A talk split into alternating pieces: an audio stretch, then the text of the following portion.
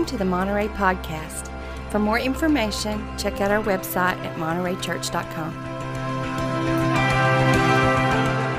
Well, let me also welcome you and to all of the dads in the audience. Again, happy Father's Day. I suspect that all of you who are fathers would echo what I'm about to say. One of the greatest joys in my life is being a father, and one of the greatest challenges in my life has been being a father as well. Uh, but we say all of that in a context where we gather to worship our Heavenly Father, who is a perfect Father who longs above everything else uh, to be in relationship with us, for us to be His sons and daughters. And we celebrate that together every Sunday as we gather to worship. Let me invite you to join me for just a few seconds of silence, and then I will lead us in prayer before we step into a study of God's Word this morning. Let's just be still and silent in the presence of God for a moment.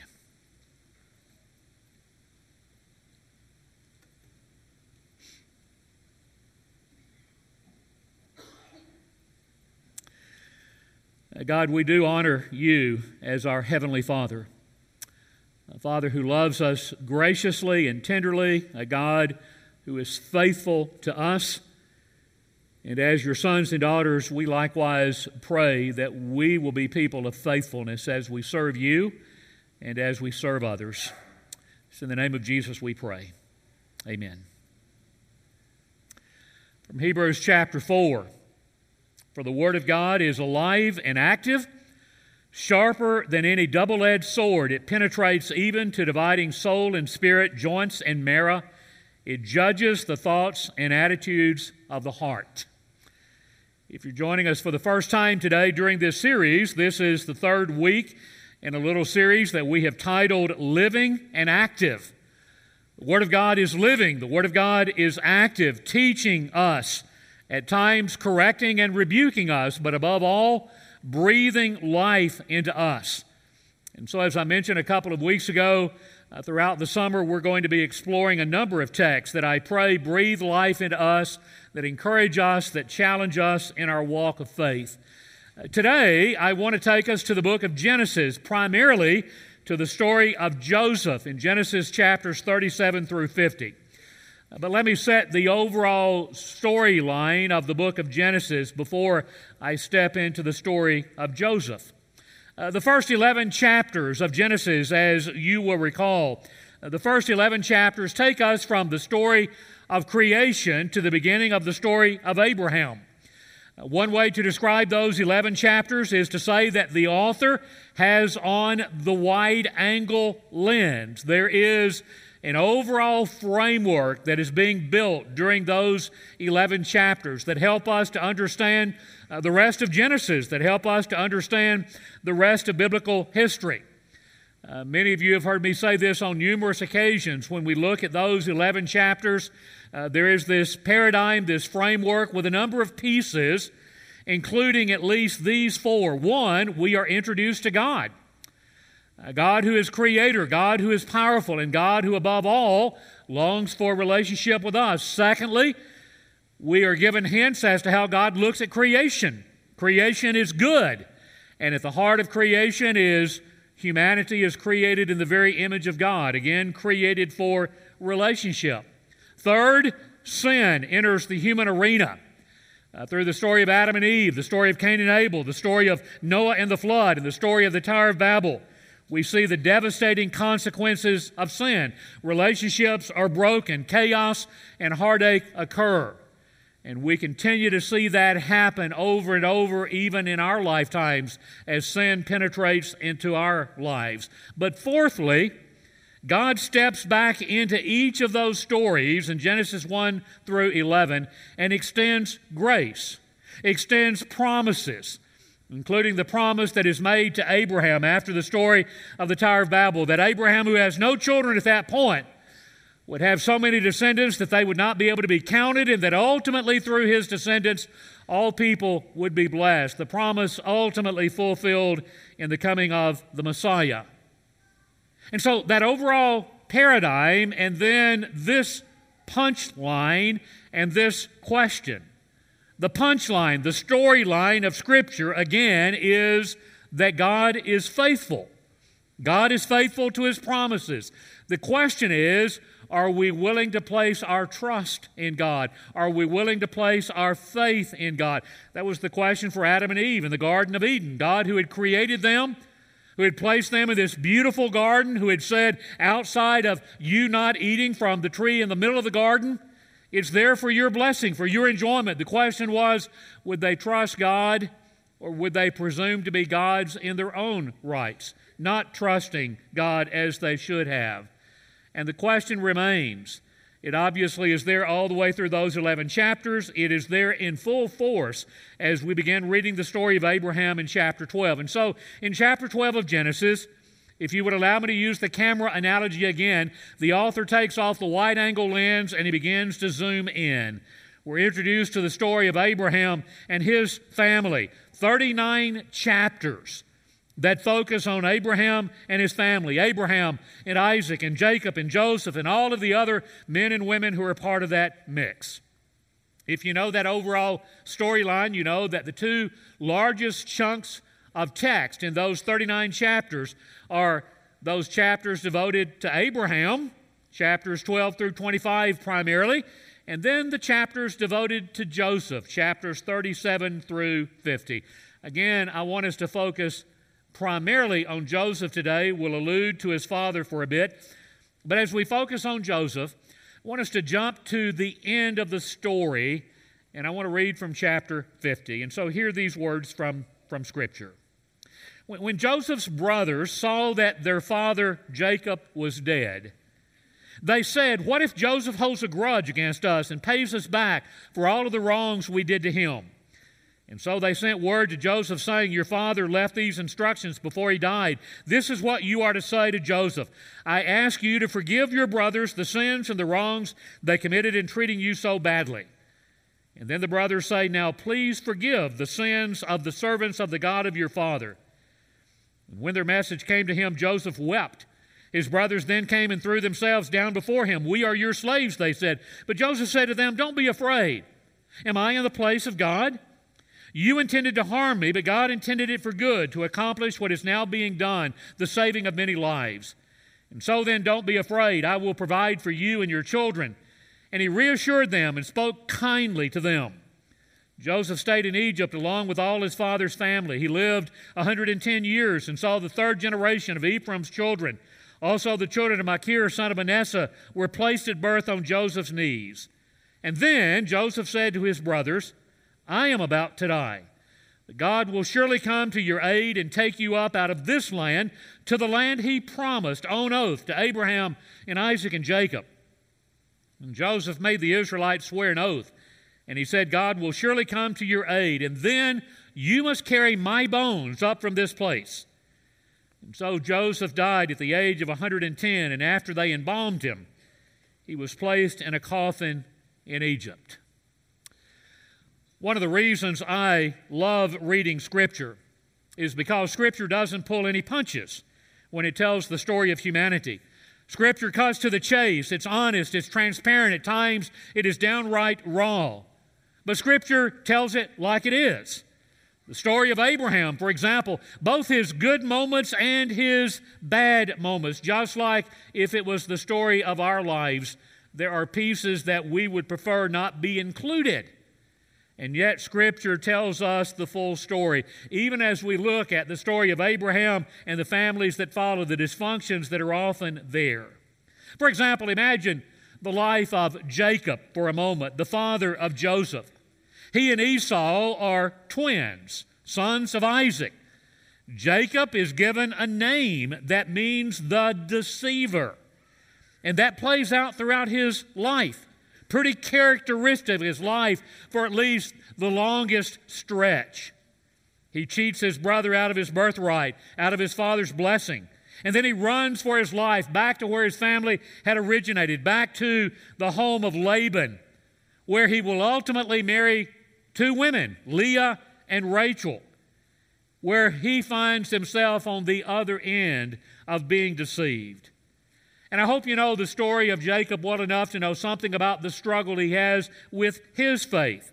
In fact, when he finally decides to go home to face his brother Esau, uh, the battle at the Jabbok River with this godlike character, where he ultimately will affirm that his faith is his faith, not just the faith of his father or his grandfather. Rachel was Jacob's favorite wife, and yet she was barren.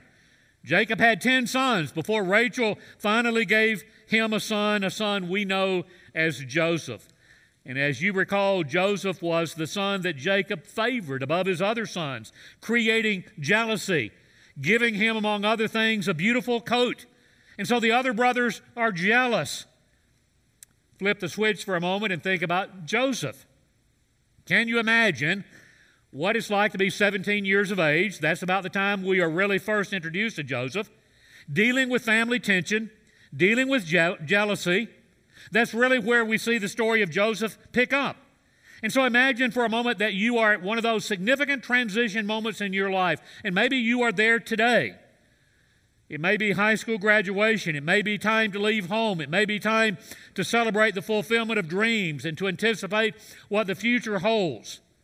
In fact, maybe like Joseph, you've had a lot of big dreams and you wonder how will those dreams play out? And as you talk about those big dreams, there may be folks, even in your family, who think you are crazy. Just like Joseph's brothers thought he was crazy because of how his dreams would play out in their lives. And so the jealousy is there. But if you're like Joseph, you're 17, the future looks bright, the excitement of new challenges and new opportunities, all kinds of possibilities. And then, before you've turned around a time or two, your brothers have sold you to a caravan of traders, a caravan of merchants who ultimately will sell you to another man in another country. Because of the treachery of your brothers, you've suddenly been yanked away from your home and your country. And while you don't know it yet, your brothers have convinced your father that you've been killed by a wild animal, and he will grieve for years. The deceiver has been deceived by his own sons. And now you, Joseph, a new master in a new country. He treats you well. In fact, he ultimately puts you in charge of his entire household. But it isn't long before his wife begins making sexual uh, advances on you. When you reject her, she makes the accusation that you tried to rape her and you're thrown into prison with little hope of getting out anytime soon. That's the story of Joseph. A story that some of you have heard a hundred times over from the time you were a little boy or little girl in Sunday school. With all of the variations of the story Joseph's relationship to his brothers, the sexual temptation, his time in prison, his release from prison after he interprets the Pharaoh's dreams, his role in Egypt during a time of famine as he is exalted to the second most powerful position in the entire land his interaction with his brothers when they come to Egypt to buy grain during the famine, the reunion with his father Jacob, and ultimately the entire family moving to the land of Egypt. You know the story. But let me be theological with us for a moment this morning. Uh, theological in the sense of how do we think about God as we look at the, as, at the story of Joseph? And so let, let's be theological for a moment. I want us to step into the story of Joseph at at least three different places and talk about how Joseph looks at all of what's going on in his life beginning with chapter 39, where we're told again that this caravan of merchants has sold Joseph to Potiphar, who's one of Pharaoh's officials. In fact, he is the captain of the guard. God blesses Joseph. Potiphar puts him in charge of his household, entrusts to him everything he owns. These words from chapter 39. Now, Joseph was well built and handsome. Again, Scripture tells it like it is. Joseph was a handsome young man, well built and handsome. And after a while, his master's wife took notice of Joseph and said, Come to bed with me. But he refused.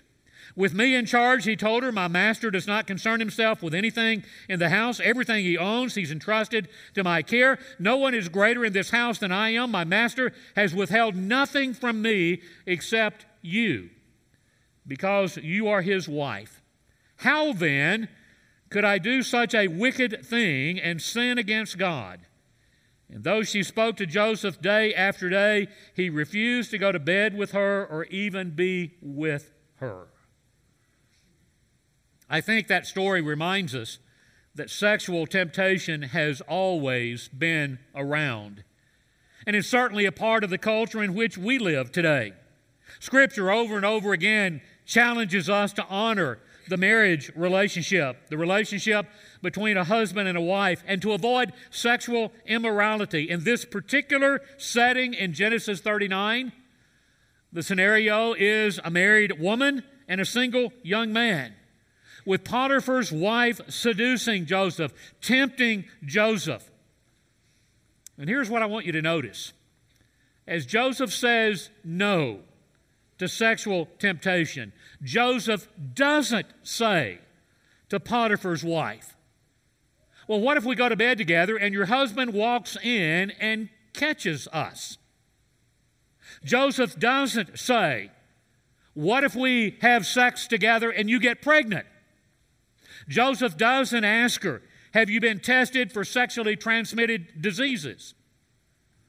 Joseph says, How could I do such a wicked thing and sin against God. Joseph's often been described as a role model, as a hero for young people when it comes to his commitment to purity, and, and rightly so. But I want you to notice the reason Joseph gives as he says no. He sees the bigger picture. God is at work in the story. Joseph honors God. And as we think about choices and decisions we make in life, there may be a number of us in this audience, if not all of us, who need to make a variety of decisions in our lives right now to be pure, to be holy. It may come to decisions regarding drugs or alcohol or sex or language or money. Decisions we need to make not because we might get caught, but because we value our relationship with God move forward a number of years, and let's step into Joseph's life again. Potiphar's wife accuses Joseph. He's thrown into prison. He is forgotten about for a period of time, ultimately interprets the Pharaoh's dreams when no one else could, is released from prison, placed in a significant leadership role by Pharaoh during a severe famine. His brothers come to buy grain. Ultimately, the entire family moves to Egypt. And we step into the story again with the pieces I read earlier. When Jacob died, when the patriarch of the family dies, Joseph's brothers are fearful that Joseph still holds a grudge. And with their father now dead, they are fearful that Joseph will retaliate because of the way they mistreated him all of those years ago fearful that he will retaliate. And so they said, and I paraphrase, Dad said to tell you to forgive us. Now, I'm going to read between the lines for just a moment. And sometimes I get in trouble when I do that, but I'm going to read between the lines for just a moment. The brothers said to Joseph, Dad said, Forgive us. Well, maybe Dad did, maybe Dad didn't. But that's the story they come to Joseph with. Dad said to forgive us. And we likewise are asking you to forgive us for how badly we treated you all of those years ago. And as we watch Joseph's response, there are so many pieces we need to catch. Joseph does forgive, but I want you to notice his language. Again, verses we read earlier from chapter 50. Joseph said to them, Don't be afraid. Am I in the place of God? In other words, I'm not the one who brings ultimate judgment. I'm not the one who brings whatever consequences you may face because of your sin. I choose to forgive. He says, You intended to harm me, but God intended it for good to accomplish what is now being done, the saving of many lives. In other words, no matter what happens to us in life, a lesson we all need to learn. No matter what happens to us in life, good things, bad things, harsh things, God still has the power to be at work. And even through horrific events in our lives, bring good. God is able to work. And so don't be afraid. I will provide for you and your children. And he reassured them and he spoke kindly to them. Just like his response to sexual temptation, where he is a role model, so also he is a hero in this situation. He forgives his brothers, he doesn't retaliate, he treats them with kindness. But notice again, Joseph sees the bigger picture. Joseph sees God at work.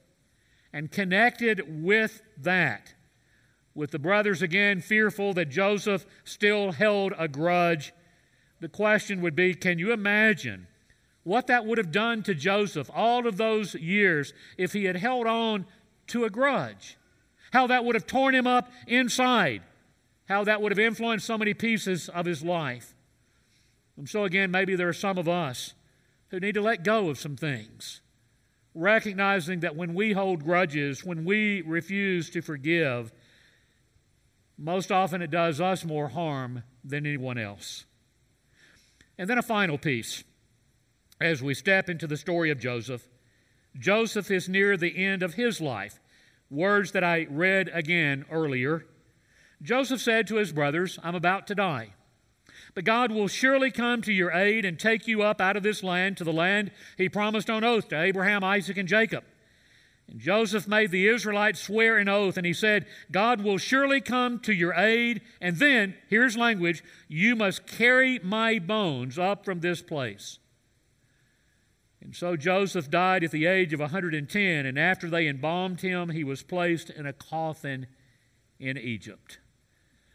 God makes promises and Scripture and life affirms again and again that God is faithful to His promises. The question is do we trust God? God had made promises in the book of Genesis. Promises beginning with Abraham that Abraham's descendants, the people of Israel, would one day live in the land of Canaan. That in the midst of all of the other things that would grow out of God's promises, the coming Messiah, for example, that Israel would inhabit this promised land. Joseph believed that promise to the point that he said to his brothers, When I die, hang on to my bones because I want you to carry me to the land of promise. Fast forward a bit, two verses that you may be aware of, but if you're not, two verses in Scripture that are so significant. The first one comes from Exodus chapter 13 as Moses and the Israelites leave the land of Egypt, that great Exodus event. The text tells us that Moses took the bones of Joseph with him. Because Joseph had made the Israelites swear an oath, he had said, God will surely come to your aid, and then you must carry my bones up with you from this place. And then at the close of Joshua's life, Joshua has led the people of Israel to cross the Jordan River, conquering the land of Canaan. And Joseph's bones, the text tells us, which the Israelites had brought up from Egypt, were buried at Shechem in the tract of land. Notice, the tract of land that Jacob, Joseph's father, had bought for a hundred pieces of silver all of those years ago from the sons of Hamor, the father of Shechem. This became the inheritance of Joseph's descendants. Joseph is leaning into the promises of God even after he died. He's a hero of faith. But the real point is, Joseph saw the bigger picture. God had made a promise, and Joseph trusted the promise.